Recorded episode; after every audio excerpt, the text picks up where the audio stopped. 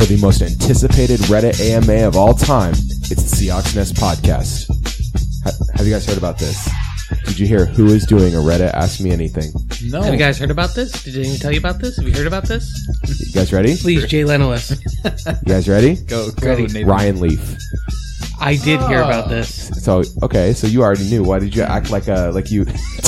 I didn't know that this was the one you. 'Cause it- yes, Kevin- it's the only AMA happening. Well, no, on but, like, it's the only Kevin thought it was going to be an football-related one. interesting one. And- well, it's arguable whether or not the Ryan Leaf one is football related. It could also be on like R meth, yeah, it's gonna be. Dr- Um, I'm gonna guess it's gonna be heavily drugs related. R oops, Yeah. R Wait, wait. poor Did life you guys choices. did you guys watch the E60 with Ryan Leaf? No. It was it was good enough.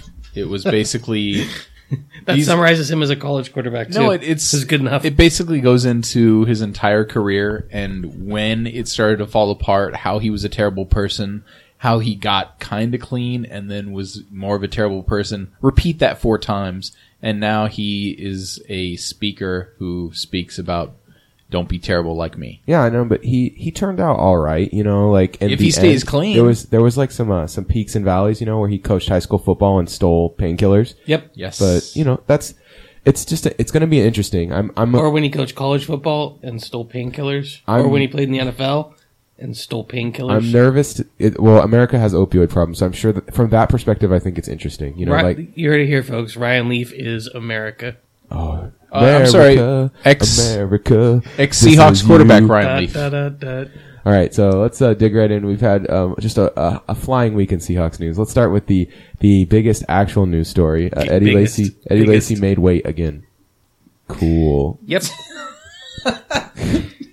he's not. He's not completely worthless. It's not fake news, but it's not real news either. Oh, what? he This is can real read his news. contract and then meet the terms of his contract.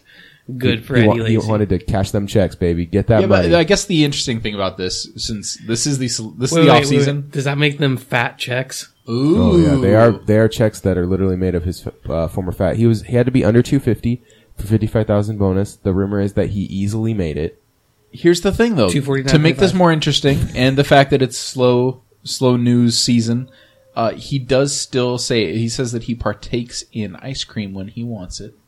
He has his treats, and uh, this is a man who is who's doing it the right way. He's not just cutting weight to make weight and then Yeah, no, binging no. at IHOP. A lot of people are saying that he looks like much thinner than the the you know intended. He looks like, healthier. He looks like a he's he's way under 250. People are saying he's saying he's not going to be close when it comes to the last weigh in. It's going to be like he's going to make all of them. Like he's not. They're not, he's not. He's under almost all of the goals already. Remember their goal was to get him down into the 230s or low 240s, right? High Yep. 230s, low 240s. So I'm gonna I'm guessing the last weigh in will be 240, and uh, that'll be it. So that's uh, that's that's the uh, thunder part of our combo. The other part, uh, Thomas Rawls has been killing it in drills. Everyone says he's number one in OTAs. Thomas Rawls is, is flying through everything. He's first in every drill. He's first to everything. He wants to win the job back. Uh, do you, do you guys agree? Do you guys think that Thomas Rawls has a realistic chance to win the job back from Eddie Lacy, or do you think that this they'll be splitting evenly? What what where's your running back split at right now? I think it's I think it's realistic that he gets the job back, but the split. Oh, Like what percent? know. Okay, let's how about this? Let's I'm still about 60-30 like I was last week. Six, uh, 60, 50-30, 60-30, somewhere in there. Yeah. With Lacy taking the majority. I agree. I'm I'm at like 60 or 75 percent Lacy, and then the rest of the carries will be uh, some combination of Rawls and then Pro size. Prosise picking up a few I think third Prosise down. getting like 10, 15%. I don't think Prosise is going to get on the field as a running back as much as he's going to sneak on as a wide receiver and stuff. Like I think that what they'll do is they'll come out with like Prosise and Rawls in the same package and then line them up on weird parts of the field because they are flexible players like that, uh, or Prosise and uh, McKissic or something, you know, something like that. The only thing with uh, Prosise is Prosise has a second gear that Rawls doesn't. Like Prosise has breakaway speed. Rawls doesn't really have breakaway speed. But he has that deci- The thing I like about Rawls' running style, especially for our system, is he makes such a decisive first move. Like he really makes a decision, like, and he makes that decisive first cut, and then he's gone. Like and he, can change direction without really slowing down. Yeah. That's really Yeah, it's one of those like he's a B on speed, but you know, like he's a B through his cut, and he's a B through the hole. He's like he's always stably there. All right. Uh, I, I don't mean to get us off track, but already, but five minutes in, I'm listening to the podcast um, on through my studio monitor headphones, and they're I'm listening to it before I do any of the post production, and that buzzing noise that used to show up on the podcast when we before I started uh, fixing it in post, man, that is annoying. All right. so, so uh, Welcome to the off listener, season. The thing that you will not be able to hear by the time it goes up, but if, it it still exists. But if you hear if you hear that I went crazy and lost my mind and like killed everyone else on the podcast, that's why. It wasn't that they were bad people or that I even disliked them. That buzzing noise just slowly drove me insane until because it's just saying kill, kill, and then back. No, not really. All right, so uh, other three big news stories is three more players were ranked in NFL rank. All right, so uh, Earl Thomas was ranked number thirty. Uh, Boo. Which I think is way too low. I think if you're ranking all importance of all defensive players in the NFL, Earl Thomas needs to be in the top three. Uh, so for me, Earl is is way too low. Uh, that being said, he did get injured for half the season, so perhaps that has something to do with um, where he got ranked. Uh, do you guys uh, what do you what do you guys think the penalty comes from? Uh, do you think it's the injury? Do you think it's the lack of faith? Do people just not respect the safety position enough? So, do the people who vote on this, this is just players or players and coaches? Players, it's a players poll. I think players respect Earl Thomas. I think it's probably just the injury. All right, uh, Kevin, what do you what are you thinking? I think the injury has to weigh into it. I also think um, a number of players on the Seahawks get penalized because they're part of an elite unit, as opposed to being the person propping up a system. Sure. So, like you're saying, a bunch of our guys are getting ranked. Yeah, there's a talent tax happening Yeah, and then it's like, oh well, I'm going to put a bunch of these Seahawks guys, but we're not going to separate them out a whole bunch. because they don't want to have to say, you know, is Bobby really the one that's making it happen, or is Earl, or is Cam? They don't want to commit to that, so they're basically saying, yeah, uh, instead of having one of these guys in the top ten and the rest of these guys between like 50 and 70, we're gonna put all of them at 30. All right. So uh, here's another one. Uh, Richard Sherman came in at 21, uh, which actually seems like a fair number if you take the number. But if you start comparing him to other cornerbacks, uh, it, it doesn't look so. Patrick Peterson was rated higher than Richard Sherman, and I'm just gonna go out right out and say it. Here we go. Patrick Peterson is is really overrated on this list. Like so overrated. I do not. I'm not afraid of him at all. He's not what he used to be. I don't know what happened to him, but It's like he's- three years ago, Patrick Peterson, th- right? Three years ago, Patrick Peterson maybe was a conversation of whether he's as good as Sherman. He's not. He's just and he's not. all or nothing. yeah, he's just like there's just nothing there. He's a big play guy, and I think that might be why he gets on there, is because, you know, players watch Sports Center and they don't always get a chance to watch a lot of games. Yeah, or they watch the film and then they watch like the really good play he made, and, and then they watch like a couple bad ones, and they're like, well, that really good play was really good, right? And I guess he has return skills. That's something you have to consider. Yeah, I I don't know. I, do you think that the players when they vote uh, are looking at the uh, the you know the best the out of the return skills of this player? Honestly, if you think about all the players that we know, how many of them just troll it? Hey man, let's let's do Jake Locker first overall. I mean, there's like a.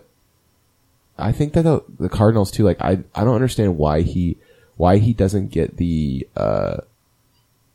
Why doesn't he get the penalty that that the other Seahawks get? You know, because that defense I feel like is even bet. It's even more of a unit thing than our defense is. Well, I think you're you're asking the question though that comes down to Richard Sherman again. I mean, Sherman, he makes enemies. He does. He's he's got an attitude, and it it rubs some people the wrong way. It will rub other players the wrong way. It will rub Bruce Arians the wrong way. it will rub uh, refs the wrong way. I mean, you can watch Gene Steratore uh, go at it with Richard Sherman, and they are uh, they're not on the same page about things. One And- thing maybe it is too is that like if you watch film of Patrick Peterson, he stacks up the elite receivers sometimes. Like he just like will take out Juliet Julio Jones for like five plays in a row, and like no one else can really do that. Like there's just not dudes out there just like being like, yeah, I could take Julio Jones out of five straight plays, but then he'll get beat by guys who sh- have no business beating him. So like I don't. Maybe it's just it's like there's like a kind of a he runs hot and cold, It's and like you said, it's He'll all or play nothing. up to his talent. yeah, and like when he plays up to his talent, he's better. But when he doesn't, because I just see sometimes I watch Patrick Peterson on film and I'm like, man, this guy is just so beatable. And then you, but then I'll watch him and I'll be like, man, he just he just covered Julio Jones for like four straight plays in a way that probably is impossible for every other human on earth. Yeah. Uh, so I don't know. yeah, it's Patrick Peterson. I feel like it's an interesting He's uh, toolsy. case study. All right, and then last one, Sherman, number twenty four. Um, No, not you just said Sherman's 21. ugh, Russell Wilson, number twenty four. Uh, so the Ringer NFL podcast, aka uh, the official podcast of the New England Patriots, Yeah, are you saying like um yeah Patriots cast because it's all old Patriots GM who only like loves kissing Belichick's butt. I what said, you know, anyone who thinks that Russell Wilson is a top 10 quarterback is a fool. He's not. Uh-huh, He's sure. a systems quarterback.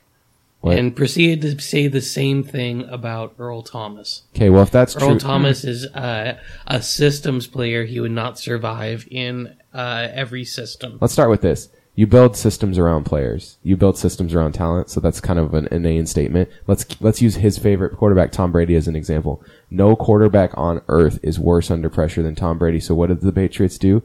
They've thrown under in under three seconds for ten consecutive years. They've erased that deficiency from Tom Brady. Uh, that's that. That's just one example of many of where you build the you build the system around the player, not the other way around. Yeah, Uh, no one's doing a lot of boot action with Peyton Manning. Right. And so that's why Russell Wilson is successful. Saying he's only successful because of the system is ridiculous. You have to have skills to be successful in any system. That's everyone in the league. Yeah. It, it, we're not trying to fit square pegs into round holes, so it's it's dumb. And Uh, for people who want to discredit him as a drop back passer, first of all, yes, you are wasting him if that's all you're asking him to do. You are removing a potent part of his game.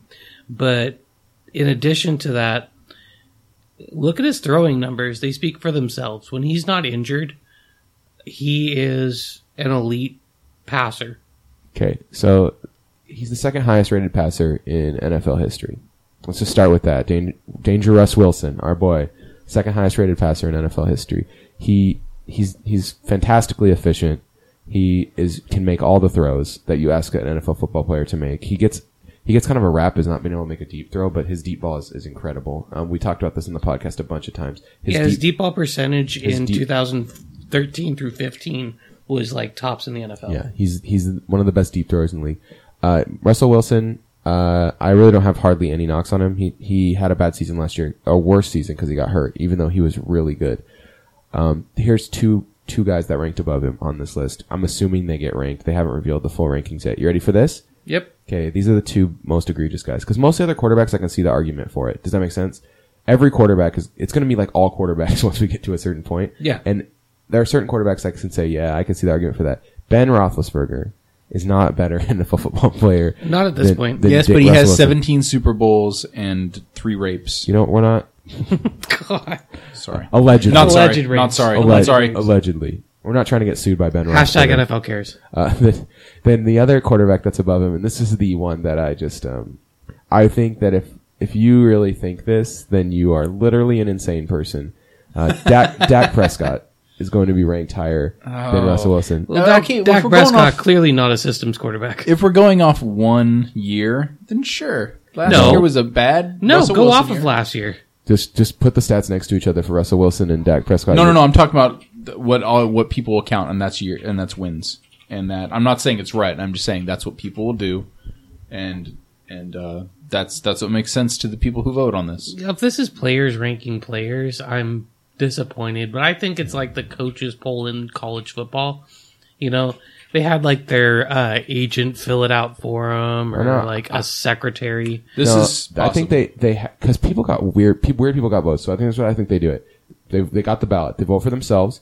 They vote for their quarterback, and then they fill in like the other eight spots based on players they don't like. some players I'm sure vote for players- themselves, but I don't know. Like, Oh, dude, I'm guarantee you, almost everyone who did this voted for themselves. There's no way they didn't. It's just so That makes sense. uh, okay. That's that's not surprising. all right, metrics guy. What is it? How does that affect the vote? Then uh, I don't know how it affects. I mean, every quarterback makes it about like that. Even the even the crappy ones, but Dak, I just think Dak got really overrated by this uh, process just because he had a really good rookie season, but he got to play against the best offensive line in the league with uh, one of the top five running backs in the league. That's going to overrate anyone uh, to a little bit. If you switch Russell Wilson and Dak Prescott's teams, just switch them as the, you traded them only for each other, uh, the Seahawks would have been worse and the Cowboys would have been better. And anyone who denies that is like literally out of their mind. So that's where I'm at. yeah, Um, it's pretty You are ridiculous. correct.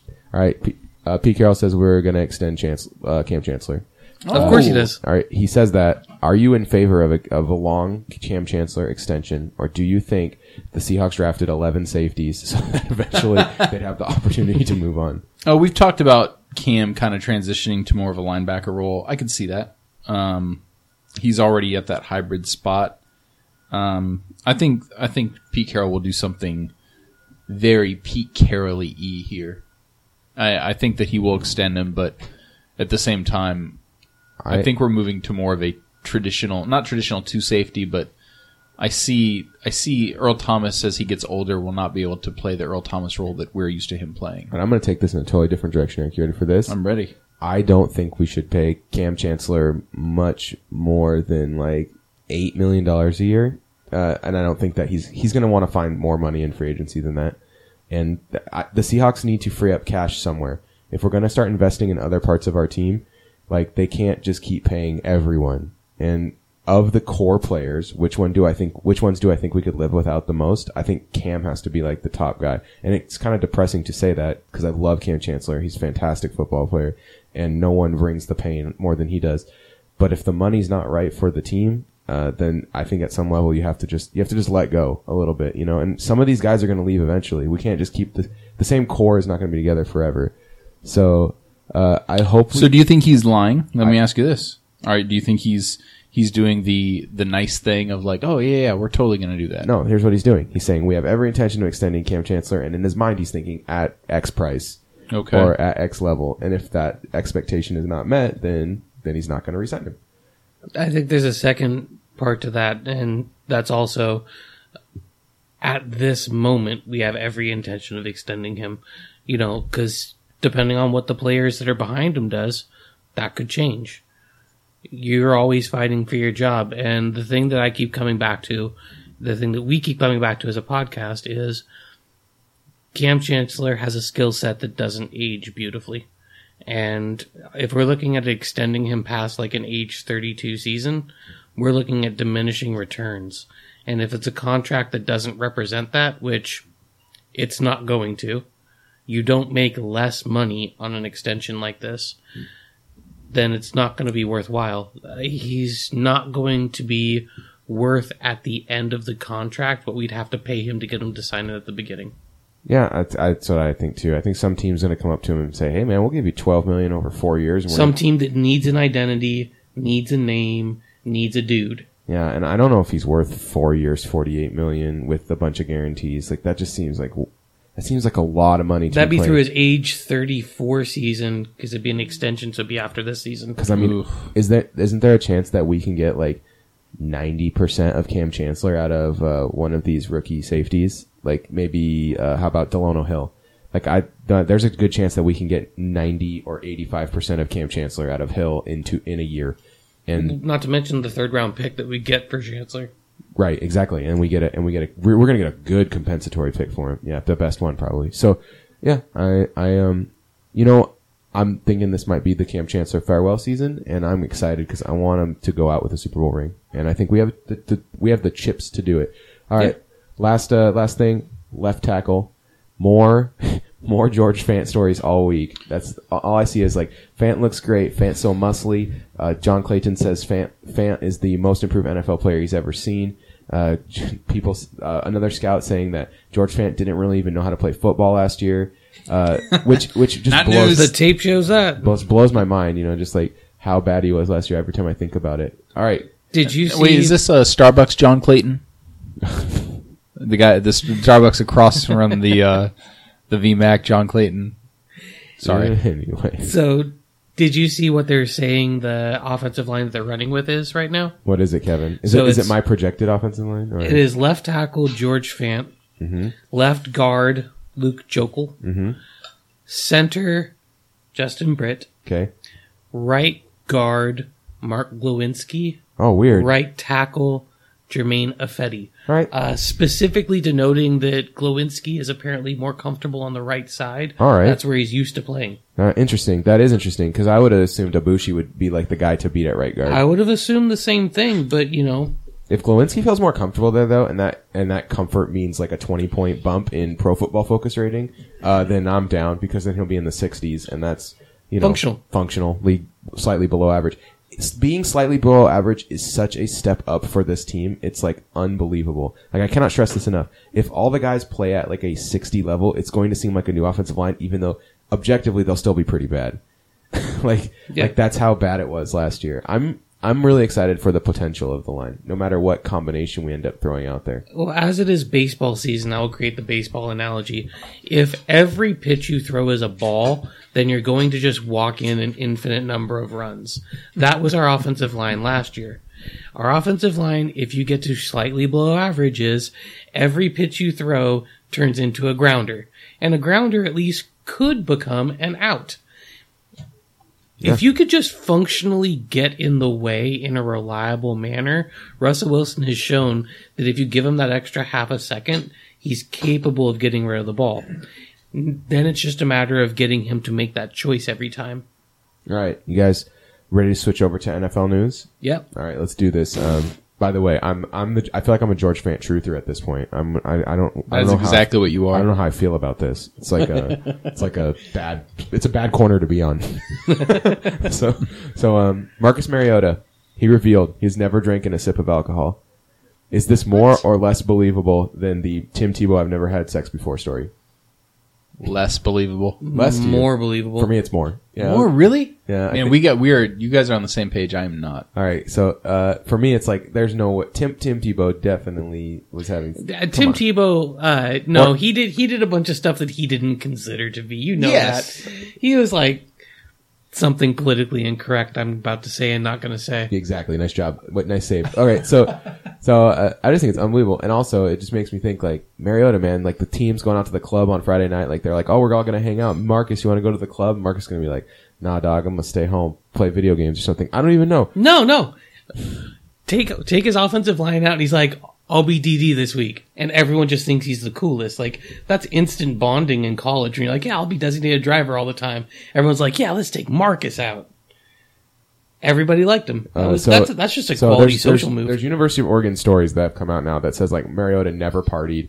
He was just like sleep, study, hang out.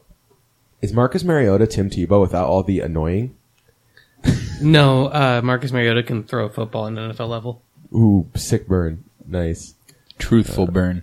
Uh, so yeah, um, I really, I really like Marcus Mariota though. Uh, Yeah, there's a lot to like about him. Yeah, if he could, if he could stay healthy, the Titans would be in a better shot. of he, he making just the doesn't, playoffs. he doesn't over advertise his like religious beliefs and, uh, like his piety or whatever, which I can totally appreciate. It He had- sounds like it's literally the first time it's come up and we're like on what pretty year good person. three? Year, It'll be year three this year. Yeah, seriously. All right. Um, Steelers kicker Chris Boswell got kicked out of the game for banging the glass. Do you guys, sitting in the front row of a ga- hockey game, would you bang the glass? No, that seems obnoxious. Okay, Eric. I've sat at the uh, uh, on the glass at a Thunderbirds game, and everyone's banging the glass. You just start banging the glass. So yeah, I've done it. Would I do it a lot? No, I, it was one time experience. I think, like Kevin said, it would get annoying. But Uh, well, it's like if somebody like gets a hat trick or something. I mean, there was a there was like a you're going nuts. That's there was normal. a scrum right in front of oh, us. Oh, see, that's different. yes. Was Boswell just doing it when the when the puck is on be the other side would of the ice? that'd be like, would you stand up for an entire football game jumping around? No, probably not. Uh, you're in the Hawk's nest. Oh, never mind. Yes, hundred percent. Wait, was this in Pittsburgh or in Nashville? Because if it's in Nashville, No idea. he was probably just recording a country record.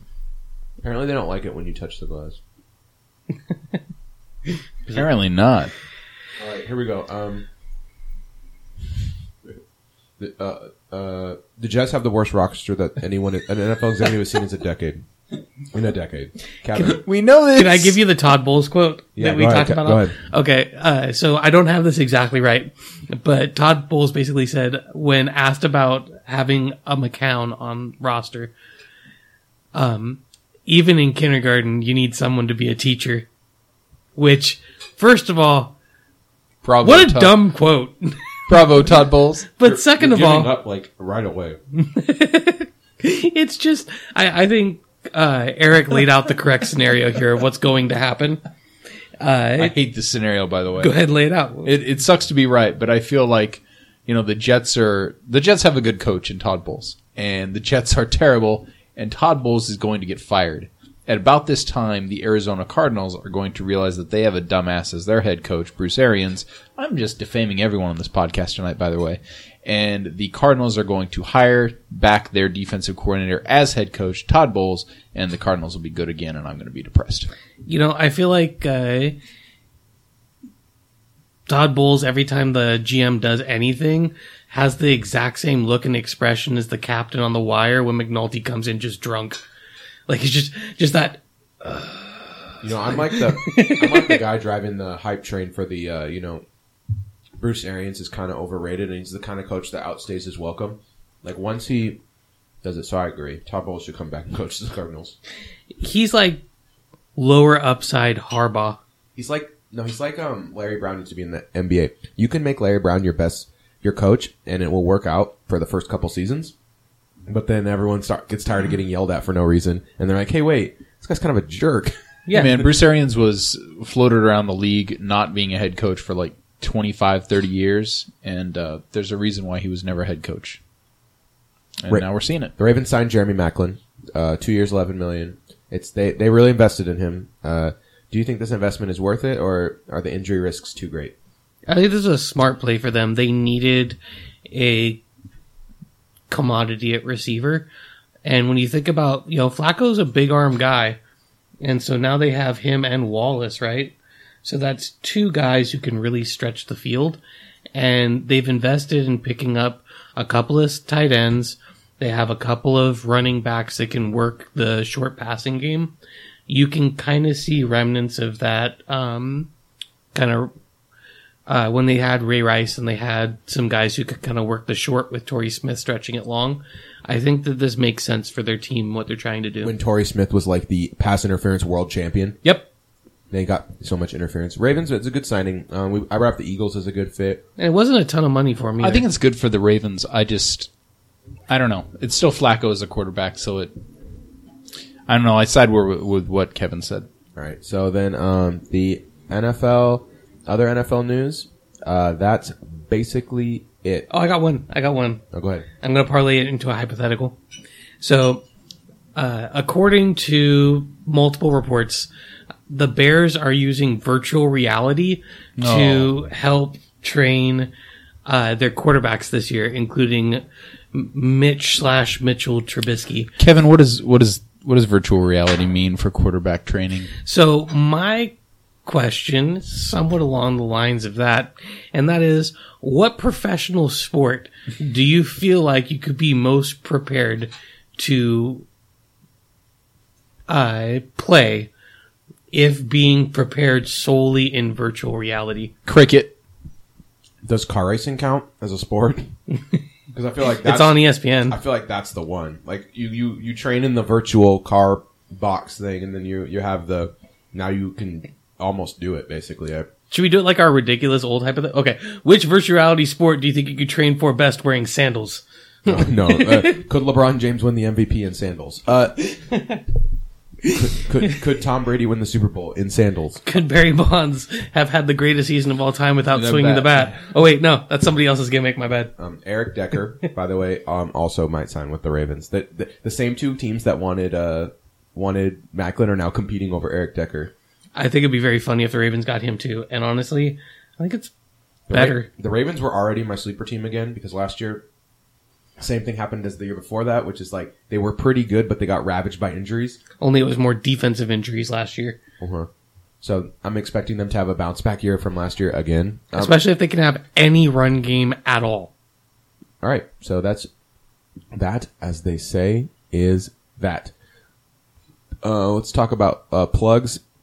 Plugs uh, for us. This is going to be a really short podcast, um, unless we really stretch out the movie. So, so, so um, plugs. Uh, you can follow us on That Twitter. time of the year, folks. twitter.com slash Seahawks Nest. You can follow us on uh, Facebook, twi- uh, facebook.com slash the Seahawks Nest. Uh, thank you for anyone who gave an iTunes review. We now have five iTunes reviews. Um, now I'd encourage you to just five star review us on any any platform you listen to the podcast. If you find us interesting or think you find our dedication hilarious because we podcast even when there's no news, if, that, if that appeals to you, uh, please go to your uh, your favorite platform and give us the uh, the old five star rating or however many stars you want. Uh, anything else you want to say, Eric or Kevin? oh, patreon.com slash the. Uh, get those Patreon payouts. Uh, that it's nice getting twenty dollars a month. It helps us buy new equipment, uh, new stuff to send out to our fans. Uh, I'm gonna send out. I sent out another round. I'm gonna send out another round of stickers this week, which is pretty exciting. Yeah, if you gave us your address after the last secret, password, then you will be seeing those stickers fairly soon. Uh, also, Within a week. to the individual or individuals in England or the UK, I should say, who downloaded our podcast 103 times, just our most recent episode. Please tell us the story of how and why that ended up happening. Did you think it was a? that is amazing. did you think it was a snooker podcast? Yeah, Willenhall, United Kingdom, 123 downloads. So, uh, would the people or person of Willenhall who downloaded us hundred and what was 123 times? Yeah. Please uh, give us the story. Are you um, if we hear from you, a Seahawks fan group? we will dedicate one five minute bit to snooker. What? what? no. If we hear from you, yes, No, if we hear from you, we will one send you a sticker. five minutes. Yeah, I'll just send you a sticker. Wait, I'll put one of those moon stamps on it. I'm gonna try. So I'm trying this again. Your moon by the way, okay, we're going. so one of the guys who responded to the contest was from Australia, and he's like, he's like, yeah, I'll I'll send it down or whatever. So last time I sent an international sticker, I sent it to Argentina, and it worked. But that is, you can get to Argentina from Seattle all based on land. This sticker is guaranteed to travel on some form other than land. I have no idea how this is going to go, It's and Be I, delivered by Dolphin. I have no idea how how uh how much it's going to cost. I'm really excited to go to the post office and like be like, hey, I want to send this to Australia. What do I need to do? And they're going to be like, oh, give us forty five dollars. And I'm going to be like, just kidding. I'm gonna send the, I'm gonna send this guy the template for the sticker instead. He can print it himself. so we'll we're gonna what- we're we'll gonna PayPal this guy enough to print his own sticker. exactly. I'll, I'll send you five. I'll send you five dollars in the, the the template. All right. Uh, okay. I just want to talk one more NFL thing because, and so this is a secret bonus for everyone who already turned off the podcast when they because they know what's coming next. Kevin, the Jets tank job. Obviously, this is like the the first. This is the most uh, aggressive tank job in NFL history for a very questionable cause. There's not like a clear like, oh, this is a number one amazing guy that we need that will change the course of our franchise in this draft. Um, why are the Jets doing this? What what is the what is the the end game? Do they want to suck for like three years? Are they trying to do a 76ers or what, what's going on here? Anybody got any ideas? So I asked Kevin this last week. Was there any like surefire can't miss prospect? Nope. And the answer was the no. answer is no. There's not, not- not even like a running back. Not like Ricky, Ricky uh, Williams. Williams. Thank you. Part two. Not even Ricky Watters. Part three. Yeah, it's like Sam Darnold, Josh Allen, uh, Saquon Barkley out of Penn State, who I don't think is going to be th- that big. Uh, uh, Arden Key, who's I have an feeling- edge rusher. I have a feeling by the end of the season though we're all gonna be talking about Lamar Jackson like as the the quarterback guy because he's gonna have the best season. Don't you think so? It's that a- likely, but he also doesn't project necessarily as a as a great NFL guy. He might need another kind of prove it season Is that the. Louisville guy? That's the Louisville guy. That is the Louisville guy. Uh, all right. Well, The guy who doesn't watch college and knows about. There you there you go, Jets. Uh, J E T S. Sucks, Jets, sucks, sucks. Maybe maybe their maybe their plan is to draft uh uh the the guy who was supposed to go to UW, but then now he's going to Missouri because because Romar left. The, Uh, the basketball the guy? basketball player. Yeah, exactly. uh, their plan Uh, Porter. yeah their plan is to get Michael Porter Jr. Makes sense. You know, I think their plan is that they've run the franchise into a ground and they're trying to do a full reset. But in the NFL, you That don't doesn't do a work. full reset. The the cap That's is not too how low. it's built. The cap's too low. Like you can succeed from out of nowhere in the NFL. Um, uh, you don't need like a cheap, uh, really good player under uh, the rookie contract. Like in the NBA, that's one of the best ways to get better, right? Not Is to have- mention, at this point, they should have gotten rid of their GM because most of his decisions are what are being undone. Do you think that the GM is has watched like Major League one too many times, and he's like, you know what, the guys from Major League can do this, and they're a bunch of nobodies. I'm going to see if we can do it. No, I think yeah, yeah. That maybe that's That's all it. that makes sense. maybe. Uh, Or maybe they watch Little Giants. I don't know. Maybe he's I trying call to get, this play the annexation of Puerto Rico. Maybe he's trying to. Uh, There's to- a movie review shout out.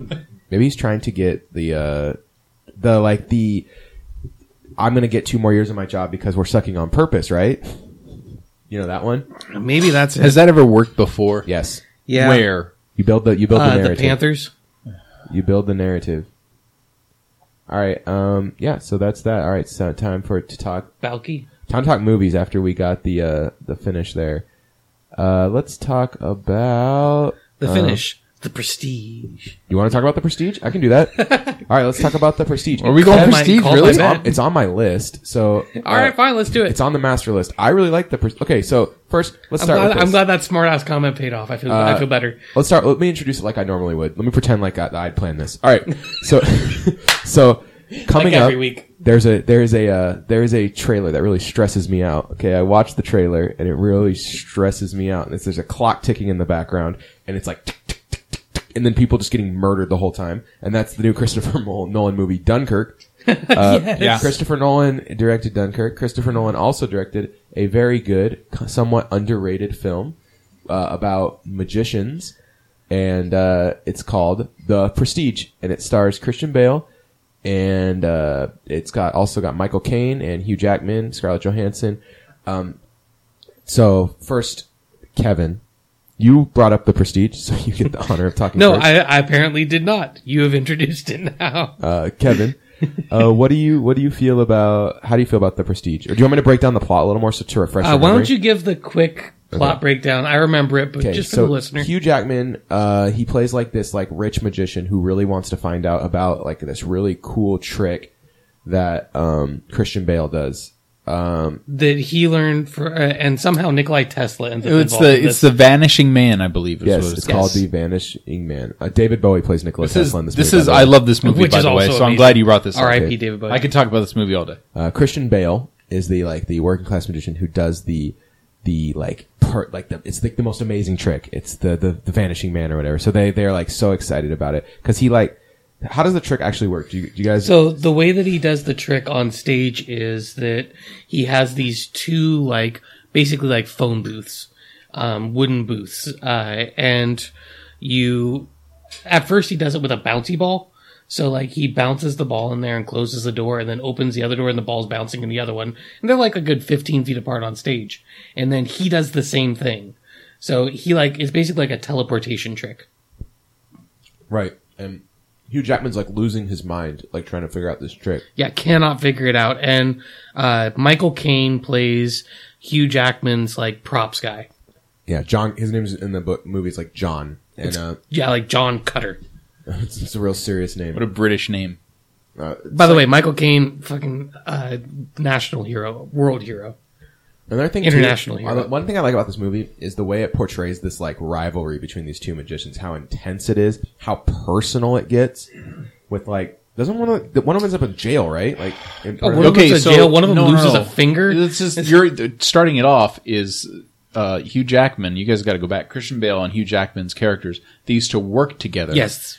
And are we going into spoiler mode here or not? it's a it's a twenty year old movie, so sure. Is it really twenty? It's not twenty years old. It's like It 10 came out in 2006. It's an Okay. 11 year old. Eleven year old. That's not close. Okay. Uh, you can give away everything halfway there. except for uh, we're gonna set ground rules. You can give away everything except for how the actual trick works, okay. That and works. the, and the and the big Well, I- reveal at the end. You can give away everything except for So the, big reveal, prestige. the big. So like, okay, here's the thing. I can't, I can't really give away the spoiler because there's basically for for reasons that you will understand at the end of the movie. Christian Bale, his character, he he ties the wrong knot, and uh, Hugh Jackman's girlfriend or wife at the time cannot get out of these knots, and she drowns.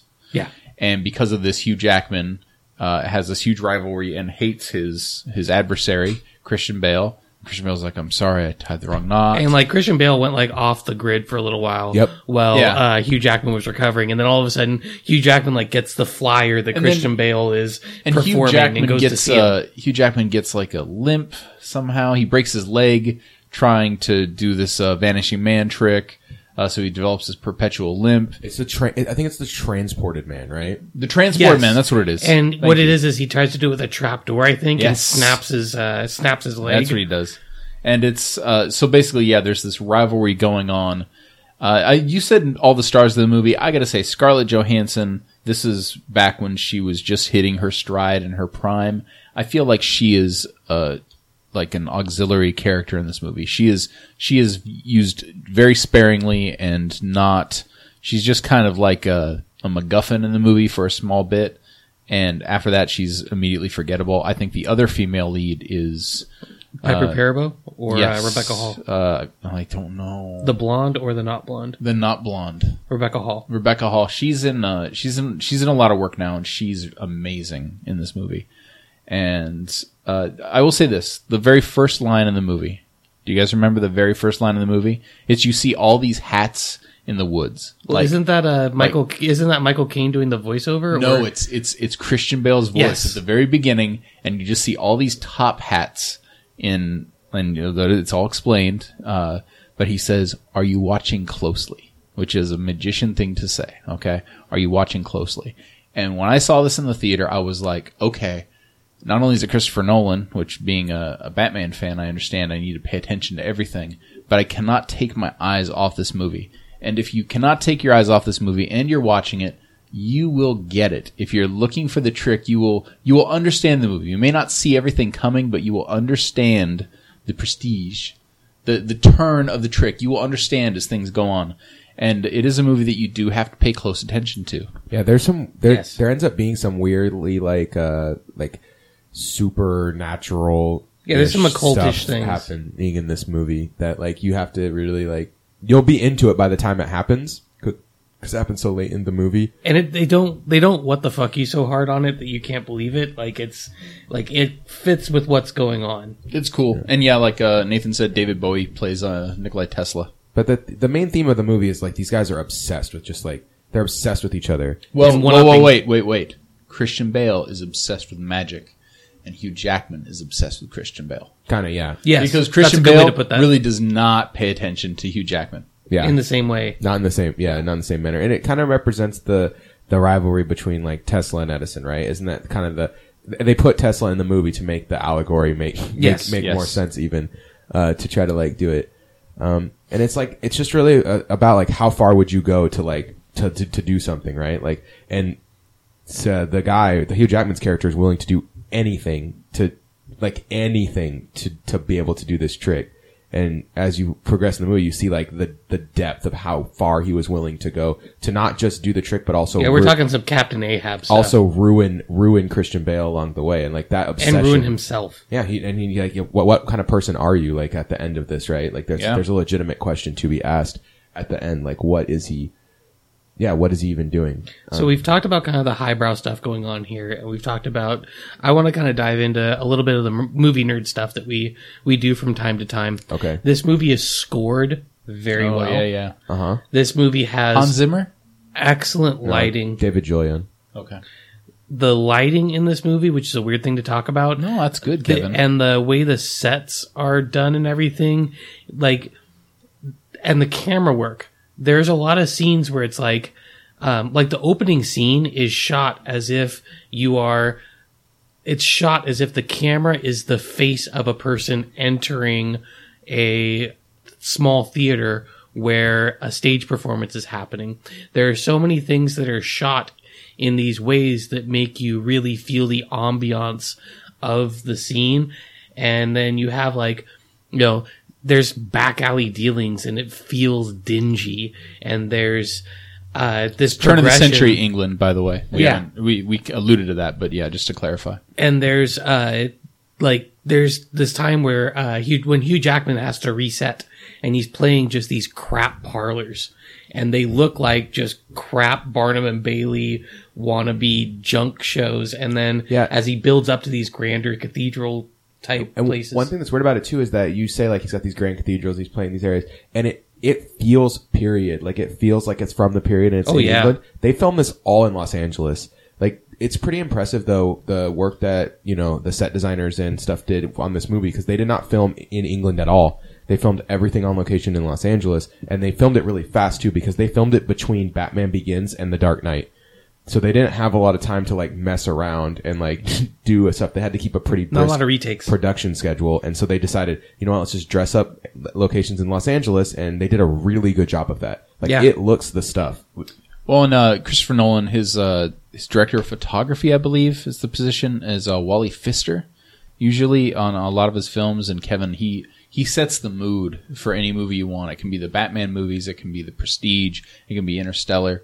Um, it's it's really like you said, it's fantastic to watch, and it it sets the scene. Inception is another great example. Interstellar's not my favorite in that series, though. You know, like it's it. I like The Martian better for movies where Matt Damon gets lost in space and we have to save him. That series, you know what I mean? All right, I just wanted to make that joke. Sorry. Uh, yeah, Wally Pfister did a great job in this movie. I agree. Um, I th- feel like it, there's like a weird like thing going on here where um, the world feels like it just feels old and kind of dirty. You know, like the like the like it did Yeah, it's back got in that the day. early industrial, Like like, Earth- everything seems like it has a fine sooty layer. earthy or yeah, sooty. Like yeah, there's like a there's like a nice layer to that, Eric, which really sets the it sets the period up. I think you're right. Like it, he really brings you to that period with that with the tones. They don't exactly say the year, I don't think, but you don't care because you know where you are. He does Yeah. a great job of ex- Yeah, establishing that. they don't say like, "Hey, we're in 1774 England." It's Yeah. just like we are in England back in the day, sort of. Oh, a film buff friend of mine that I used to know y- years and years ago, he said something uh, that I, I didn't agree with at the time, but the more film I watch, not just movies, but film, I, I feel he's right. And that's if you have to say something at the beginning or like you, you, you have If a there's a paragraph. to- scroll. Yeah, if there's a scroll, even if it's just like a place, you, you, you probably aren't that great of a writer. And I don't know exactly if that's true, but I or think your of, focus is elsewhere. yeah, and I think of like you know the movies that I really really love uh, outside of maybe Dread. They don't they don't they don't have any of that. The scroll at the beginning of Star Wars 2 is really nondescript. Like the original Star Wars, Episode 4, New Hope. It's really a nondescript scroll. Whereas like the scroll for the Star Wars Episode 1 is like, there's Oh my so God. much dense information there. It's like, there are trade, there are trade There's more going. plot in that than there is in the movie. Exactly. And it's and it's still terrible. That's, so I think like you're right. The more information you have to just give away right there, the worse the movie is. Yeah. Uh, there's there's a cool a couple cool scenes. I don't know if you guys want to hit scenes that you love, but uh, there's there's w- one scene I, I love in particular, and I bring this out uh, a lot to uh, a couple friends and my wife. Um, there's a scene where they're trying to figure out how the old Asian man makes the giant goldfish bowl disappear. Do you guys remember this scene? yes. and they they establish that he's not this feeble old man. He's he's an old man who who just is always carrying this giant bowl between his legs because he wants to have the illusion. He wants to show you the trick in his life that he is a feeble old man, but really he's fine. He's just constantly pulling off this trick. And that sounds so weird, but uh, I have some friend, like one of my friends works with somebody and they're always crying and kind of looking for attention and they're kind of looked at as like they're not disabled, but you know, people always feel sorry for this person. And I met this person, I'm like, that's an act. That's an act. And I always bring up this scene like, this is the person who is, who is conning everyone. It's like Andy Kaufman. Like they're just, and, and like my friend will say, no, no, no, it's not like that. And I don't know if I intentionally, like, if I agree with that fully, but I do believe that there are, you know, facades that people put on all the time in order to con other people. I just love that scene. And if you think about what you just said, think about how that applies to the rest of the movie. Yeah. That very subtly gives away the movie, which is Yes, beautiful. yes. Because you don't realize it until this movie, I feel uh, very similar to another movie like, which is The Usual Suspects. Yeah, yeah. Where it, when you rewatch it, the second time you watch it, you appreciate it experience. directly as much in a completely different way. Because as you're going to say, it's a different movie eh, because you're sitting there going, "Oh yeah, that totally There's all makes these sense." There's all oh these yeah, that's breadcrumbs. right. The director and the writer have left you breadcrumbs to figure it out, but like It's it- so carefully done. it's like very he does it in such a way that like about the end you're like oh that makes sense like when you watch the movie you're like oh that makes sense that this all happened and then when you watch it again you're like oh those this is how it all kind of connected back together and I I noticed it while I was watching but it was like intuitive it wasn't like he hit you in the head with a friggin' hammer. You know what yeah, I mean? and it wasn't like the plot qui- the plot twist came out of nowhere either, because that can be frustrating when you go back and watch a movie and you're like, they literally just slapped this on in the last ten minutes. The That's Vil- not The the, feeling you get at all. Which the village, Thank I you. think the village has the potential to be a really good movie, and I like really, I kind of still sort of enjoy it, but man, they really just felt like they kind of slapped that in there. Uh, okay, this is my um, The So village what's your feels favorite like scene? a, your favorite a scene. middle finger at the it's it's not really my favorite scene, but I just think like okay, let me let me uh, level with you. I, so I do like card magic, and I do it uh, quite a bit, and I I feel like I'm okay at it. You know, I'm a I'm I'm a, like a six out of ten. Uh, card. Nathan magician. is uh, entertaining yet not annoying. with sure. it. Yeah, that's fine. That's We my review of your of your right, card thank- magic. Thanks. So like I like card magic quite a bit though, and I know the feeling that Hugh Jackman has when he sees something and he can't figure it out right away. Because most of the time when I watch magic, I can pretty much figure out exactly how it happened, or very close to exactly how it happened, like right from the start. Okay, I'm like, oh yeah, like he did this and he did this and he did this and that's how he did the trick. Okay, and it it and some of it takes the fun out of it, but when a when a good trick is performed really well, even if you know how to do it, you respect it. Like you're like, oh man, respect the craft. Like that is awesome. You did it. You killed that trick, and you just enjoy it. Like you don't you just sit back and enjoy it. You don't like want to ruin the trick, you know, for everyone else. If you're not a jerk, which that's another story for another time. People who are just who only want to fool the magician, like, dude, it's a trick. Obviously, you're gonna get fooled. Uh, anyway, the the the thing about this is, um, in he in this movie, Hugh Jackman cannot figure it out. And I've had times like that where I watch a trick and I was like, I don't know how that happened. And I try to figure it out and I get kind of obsessed. I try to do a deep dive. How did they do that? What do you think they did? And I, sometimes I just like, I just have to give up. I'm just like, you know what? That one is beyond my current level. Did you just hide a bunch of cards and a bunch of oranges and knew which No. orange it was? That that is true. He had a, he had a card in orange and forced a card. That that come on. The, but the the the uh, and if you know what I'm talking about, what I'm referencing, uh, send me a message on Facebook telling me about what I'm referencing because because I want to talk to you about card magic. Uh, so so the the thing is though is that Hashtag tell me about your card magic. the thing though is, is like I just give up. Hugh Jackman never gives up, man. He is going to figure out this trick. If it literally kills him, he will figure out how he does the tele the transported man. Like he needs to know, and so that I kind of think is like um, I, I don't know. That's kind of like what I think. He will travel to rural Colorado to figure it out. go up into the electrified fence area Yep. of rural Colorado. That scene is cool too, where So- he goes up there and he Yeah, there's the light bulb in the ground. yes. Yeah. And his he's you just his brain is melting immediately. I love it. So the reveal is very well done. yep Um, yeah that that's in the running for my favorite scene. The, my favorite scene is the the ending of the, The end, the last like the last like twenty minutes of the movie. Yes, is, it's is all so it's all well good. done. It's all and really cool. The emotional realization of the characters was so well shot because it was a lot of raw emotion on that. Mm-hmm. But um, and the other one that was in is in the running for me is the scene where uh, Michael Caine quits when Hugh Jackman goes too far. Too far, yeah. And Michael Qu- Michael Caine, who's been like his corner man, his everything It's- for his whole career. It's the guy who helps him make done. all his tricks. Like Yep. he, he is his he is his set producer. He is like worked with him for years on these tricks. And he just Alfreds the shit out of him and quits. Yeah, the original Alfred quitting. Uh, there's there's one where uh, early in Christian Bale's career, uh, in the his character's career in the movie, he's doing a trick where he makes a bird disappear, Yes. and it's the trick is is he has a hunt a ton of like little finches, little birds, and it's a collapsing cage that immediately kills the bird, and he pulls out you know this empty cage. He he has a new bird in this cage, but they look the same, so it tricks people that he's actually you know teleported or transported. But He's this bird. murdering birds every yeah. night. And so he he does it for a little girl, and uh, he's like, "Here you go, sweetie. Here's the bird." And she looks at him and she said, "But what happened to the other bird?"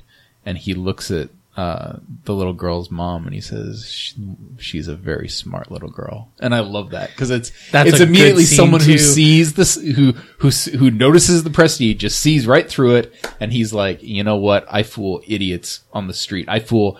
I fool everyone with this trick, and your little five year old girl saw right through it, and I love that. So for me, my favorite scene is the opening. That pan shot, it's almost like a chase camera. I, honestly, the voiceover, I don't remember that. I gotta the way the whole thing is set up. Um, the way uh, he walks you through the steps of a trick and like the terminology right. and everything. It's just beautifully shot. Every moment of narration in this Okay, movie is completely unwasted. And I greatly appreciate that. I love a good narrator, and this has a good narrator. Yeah, if uh, I can sound pretentious for a little bit, there's a lot of movies out there, but not a lot of people are making good films in America. And Christopher Nolan is making good films. Yeah, I mean, even his misses are still like pretty, pretty dang good. Like, or at least he's you can see what he's trying and appreciate what it should I, be. I personally am not a huge Interstellar fan. I think the movie's way too long. Like, and I, I think there's problems with the movie, but I respect what he tried to do there. Like, I thought, I'm like, this movie is doing a thing, and it's really cool. And it also, it looks great on the big screen. And if you have a chance to see it at the 70 millim, in 70 millimeter, I highly recommend it just for the viewing experience. Uh, Seattle, Seattle has the 70 millimeter film festival every year, and uh, I think that that and Alien are the two movies you, or is it Aliens that they always show? They show an Alien movie. I can't remember which one, but those are They're both good, just different reasons. yeah. But but uh, see see that. Um, all right. See, for me, that's uh, Memento. Memento doesn't do it for me the way it does for other people. Um, that, I respect what people think of that movie, but yeah, Memento, eh. Memento is, is just okay to me, but it's also like Nolan's first yes, or First exactly. big It was film. 2000. It's that or The Machinist. I don't know which one is older. Machinist. The Machinist. 2004. Machinist is not Christopher Nolan. It's not. Nope. You're, ta- you're I think you're thinking of uh, That's Christian Bale, but I, I mean The Machinist. it's is not Pi. Darrenofsky did Pi. It's uh something like the Ninth that. Gate. No, it's the it's Oh yeah, Machinist is Brad Anderson. Machinist is so intense. It's It's, Christian who did- Bale's in the movie. That's why I got this is confused. killing me though. I got to know Christopher Nolan's first movie. It's not it's not Memento. It's a black and white movie. It is not Pi. This is killing me. It's Henry and June. all right. So you want me to tell you? Yeah. Uh, how about Doodlebug? No, uh, Brad- following. The f- uh, following. That's it. Following.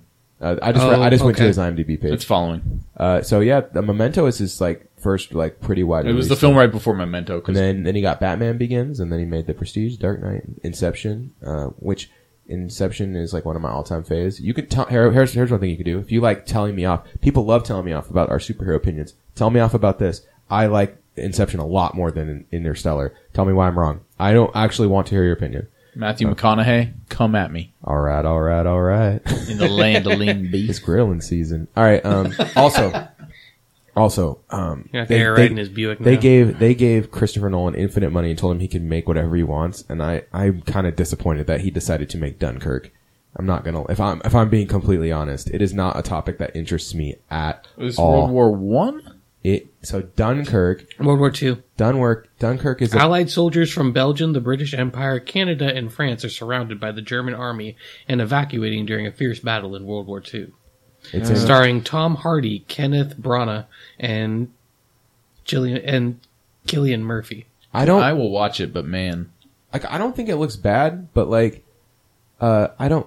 It's just like I just don't. World War don't Two. know. You've seen it, right? the world is the world is terrible. I want to use cinema to escape a little bit Yeah. from from our terrible world. Uh, this movie is not escapist at all. Is there any sci-fi The element clock, to this? the clock ticking in the trailer stresses me out. I'm serious, dude. It's like it's like and I'm like, oh my god, it's ah, why is this ah? You know, it's in the middle of the feels summer so though, so stressful. at least it's not in the middle of like the stressful time of your life. It's a Right, Ju- sure. it's a it's a late July release. Um, they're making it in 70 millimeter, so I'm gonna want to see it because every time they make a movie in 70 millimeter now, I'm like dying to see it. They made Wonder Woman in 70 millimeter, and it's like impossible to see. I'm so frustrated. Uh, like I, I feel like I need to see that. I would like to see Dunkirk just because I think Christopher Nolan does a good job of uh, of helping direct emotion, and he, he's a director and writer on here. He does big feelings well. Oh yeah, this he's, this movie's going to be good. It's just probably not going to be. For It's gonna be me. intense though. Yeah, Does that make It's, sense? it's the intense movie you don't want to see. It's like right. it's just like too much. Like I just like this could be like uh, um, the Saving Private Ryan of this era. Sure. And I mean, for me, it's like maybe maybe we needed this, but then I really need it right now. like, You know, But- it might not be the movie that you wanted, Nathan, but it may be the movie you deserved. all right, um, all right. So that's with with that uh, note. Uh, Fingerprints. Let us.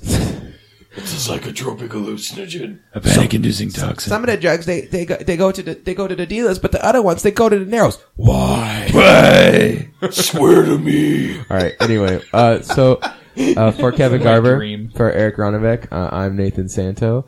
Uh, we'll see you next week, and go Hawks!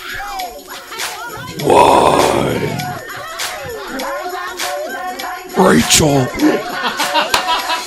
You took my favorite line.